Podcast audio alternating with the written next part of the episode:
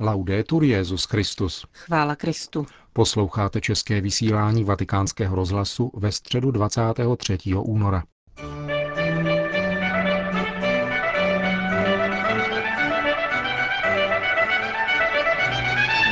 Generální audience svatého otce dnes probíhala v aule Pavla VI. Ještě před jejím začátkem Benedikt XVI. požehnal sochu svatého Marona, která je umístěna ve vnějším výklenku baziliky svatého Petra. Obřadu požehnání se účastnil také libanonský prezident Michel Sleiman se skupinou svých ministrů různých vyznání a maronický patriarcha Antiochie kardinál Pierre Sfeir. Ve své katechezi při audienci se pak Benedikt XVI. věnoval postavě svatého Roberta Bellarmina. E Drazí bratři a sestry, svatý Robert Bellarmino, o kterém bych dnes rád mluvil, nám připomene dobu bolestného rozštěpení západního křesťanství, kdy vážná politická i náboženská krize vyvolala odtržení celých národů od apoštolského stolce. Narodil se 4. října roku 1542 v Montepulciano nedaleko Sieny a z matčiny strany byl synovcem papeže Marcela II. Dostalo se mu skvělé humanistické formace ještě předtím, než 20. září roku 1560 vstoupil do tovaristva Ježíšova. Studia filozofie a teologie, která konal v římské koleji v Padově a Lovani, byla soustředěna na svatého Tomáše a na církevní otce a měla rozhodující vliv na jeho teologickou orientaci. Byl vysvěcen na kněze 25. března 1570 a několik let působil jako profesor teologie v Lovani. Potom byl povolán do Říma jako profesor na římské koleji, kde mu byla svěřena katedra apologetiky. Během deseti let, kdy byl pověřen jejím vedením, vypracoval kurz přednášek, který pak zhrnul ve spisu Kontroverze, díle, které v zápětí proslulo svou jasností, bohatostí obsahů a hlavně historickým přístupem. Bylo to těsně po skončení Tridentského koncilu a pro katolickou církev bylo nezbytné, aby oživila a potvrdila svoji identitu také ve vztahu k protestantské reformaci. Belarmínovo působení spadá právě do tohoto kontextu. Od roku 1588 do roku 1594 byl nejprve spirituálem jezuitských studentů římské koleje, mezi nimiž potkal svatého Aloise Gonzágu, kterého duchovně vedl a potom se stal řeholním představeným. Papež Klement VIII. ho jmenoval papežským teologem, konzultorem svatého oficia a rektorem koleje spovědníků při bazilice svatého Petra. Do tohoto dvouletého období spadá vznik jeho katechismu, stručná křesťanská nauka, jež bylo jeho nejpopulárnějším dílem. 3. března 1599 jej papež Klement VIII. jmenoval kardinálem a 8. března 1602 arcibiskupem v Kapuji. Biskupské svěcení obdržel 21. dubna téhož roku.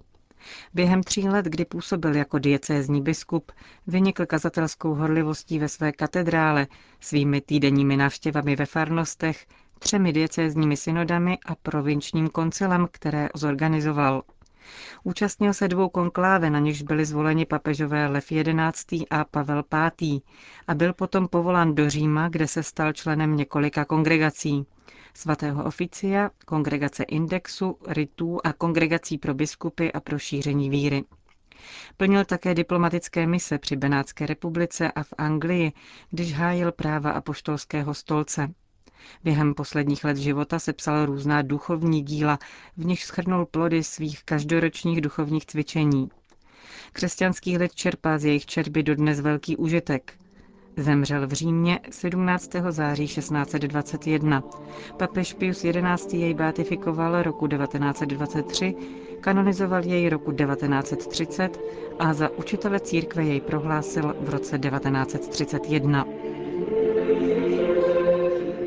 Svatý Robert Bellarmino zastával významnou roli v církvi posledních desetiletí 16. století a prvních desetiletí 17. století.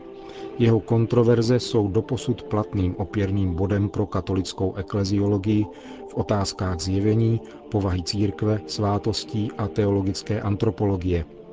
Je v nich zvýrazněn institucionální aspekt církve vzhledem k omylům, které tehdy kolovaly v těchto otázkách. Belarmino však objasnil také neviditelné aspekty církve jakožto mystického těla a ilustroval je pomocí analogie těla a duše, aby tak popsal vztah mezi vnitřním bohatstvím církve a jejími vnějšími aspekty, které jej umožňují vnímat. V tomto monumentálním díle se snaží systematizovat různé teologické kontroverze té doby, přičemž se vyhýbá jakýmkoliv polemickým a agresivním výpadům proti idejím reformace a za použití argumentů rozumu a církevní tradice jasně a účinně podává katolické učení. Jeho odkaz však spočívá ve způsobu, jakým pojal svou práci. Tíživé úřady představeného mu totiž nebránili v tom, aby denně usiloval o svatost skrze věrnost požadavkům svého řeholního, kněžského a biskupského stavu. Z této věrnosti vyplývá jeho kazatelské nasazení. Protože byl jako kněz a biskup především pastýřem duší, cítil povinnost neustálého kázání. Existují stovky jeho sermones, homilií, které pronesl ve Flandrech, v Římě, Neapoli a Kapuji při liturgických slavnostech. Nejméně početná jsou jeho expoziciones a explanaciones, adresovaných farářům, řeholnicím, studentům římské koleje. Jejich předmětem je často písmo svaté, zvláště listy svatého Pavla. Jeho kázání a jeho katecheze mají tentýž sklon k podstatnosti, který přijal z ignaciánské výchovy, jež zcela soustředuje duševní síly na Pána Ježíše, intenzivně poznávaného, milovaného a napodobovaného. Ve spisech tohoto muže vlády je i přes rezervovanost, za níž skrývá svoje city, velmi jasně patrný primát Kristova učení. Svatý Belarmíno tak podává vzor modlitby duši veškeré činnosti – Modlitbu, která naslouchá pánovu slovu, sítí se kontemplací jeho velikosti. Neuzavírá se do sebe samé, ale radostně se svěřuje Bohu. Rozlišujícím znakem Belarmínovy spirituality je živé a osobní vnímání nezměrné dobroty Boha, jež mu umožňovalo cítit se opravdu milovaným synem Božím. Bylo zdrojem jeho velké radosti, když se mohl klidně a jednoduše usebrat v modlitbě a kontemplovat Boha. Ve své knize De Ascensione Mentis in Deum, pozvednutí mysli k Bohu, sepsané podle schématu itinerária svatého Bonaventury praví O duše, tvým příkladem je Bůh, nekonečná krása, světlo beze stínu, záře, která překonává svit měsíce i slunce. Pozvedni oči k Bohu, ve kterém se nacházejí archetypy všech věcí, a z něhož jako ze zdroje nekonečné plodnosti plyne téměř nekonečná rozmanitost věcí. Proto musíš dojít k závěru. Kdo nalézá Boha, nalézá všechno. Kdo ztrácí Boha, ztrácí všechno.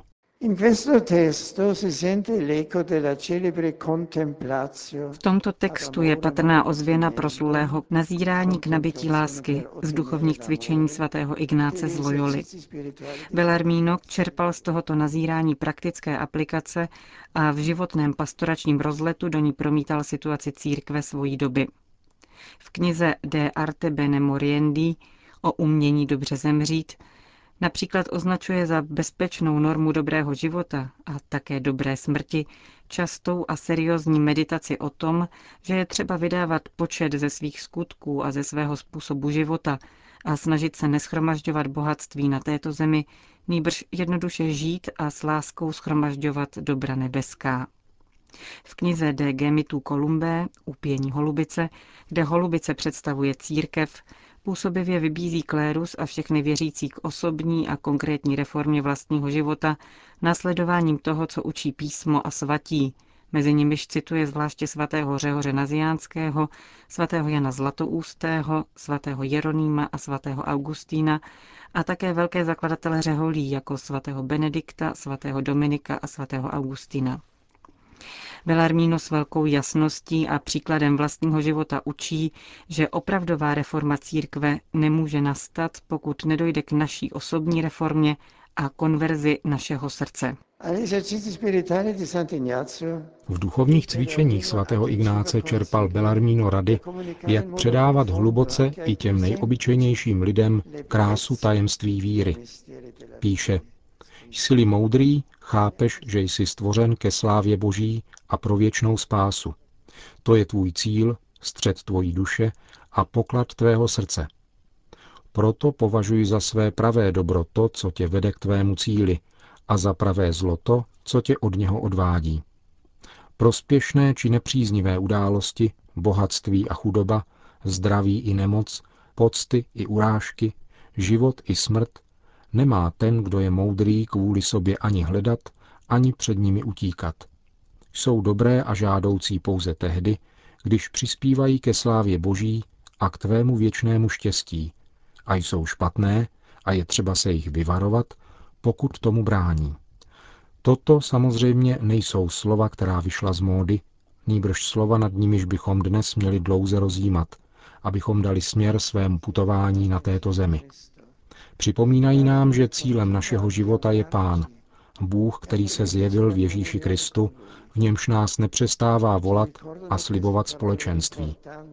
Připomínají nám, že je důležité Pánu důvěřovat, strávit život ve věrnosti Evangeliu, přijímat a osvěcovat vírou a modlitbou každou okolnost a každý skutek svého života ve stálé pohotovosti ke spojení s ním.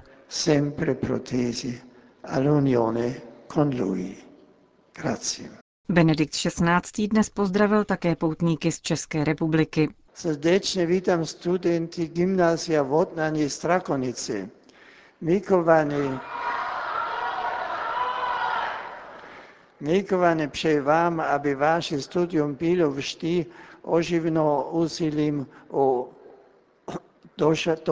dosažení opravdových duchovních hodnot. Tomu udělí apostolské požehnání vám i vašim nedražším. Chvala Kristu. Po společné modlitbě odčenáš pak svatý otec udělil apoštolské požehnání. Sit nomen Domini benedictum. ex hoc nunc et usque in seculum. Adiutorium nostrum in nomine Domini. Qui feci celum et terra. Benedicat vos omnipotens Deus, Pater et Filius et Spiritus Sanctus.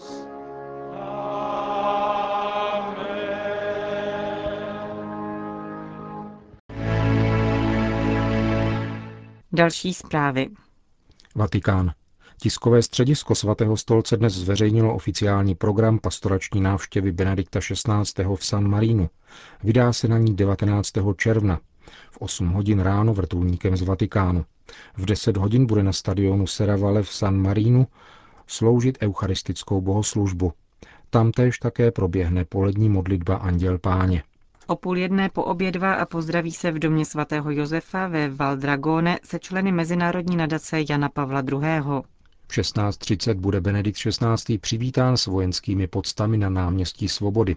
O čtvrt hodiny později se setká v sále Rady 12 ve vládním paláci s ministry a kapitány regenty. V 17.30 bude program pokračovat setkáním se členy vlády, kongresu a diplomatického sboru v sále Velké generální rady. V 18 hodin se tu setká s pořadateli cesty a poté navštíví baziliku svatého Marína, kde uctí svědcovi ostatky. V 18.30 odletí vrtulníkem do Pennabily, navštíví zdejší katedrálu a v 19.15 se na náměstí Viktora Emanuela setká s mládeží diecéze San Marino Montefeltro. Návrat do Vatikánu je plánován na 21. hodinu. Vatikán. Benedikt XVI. vyjádřil svůj zármutek nad obětmi zemětřesení, které včera postihlo Christchurch na Novém Zélandu. To zabilo nejméně 75 lidí a dalších 300 se stále pohřešuje. Papež svou soustrast vyjádřil jak během generální audience, tak telegramem biskupovi postiženého města. V něm ujistil o svých modlitbách za oběti této katastrofy a za celý novozélánský národ. Povzbudil také zraněné a ty, kdo pracují na záchraně lidí, kteří ještě zůstávají pod troskami. Končíme české vysílání vatikánského rozhlasu. Chvála Kristu. Laudetur Jezus Christus.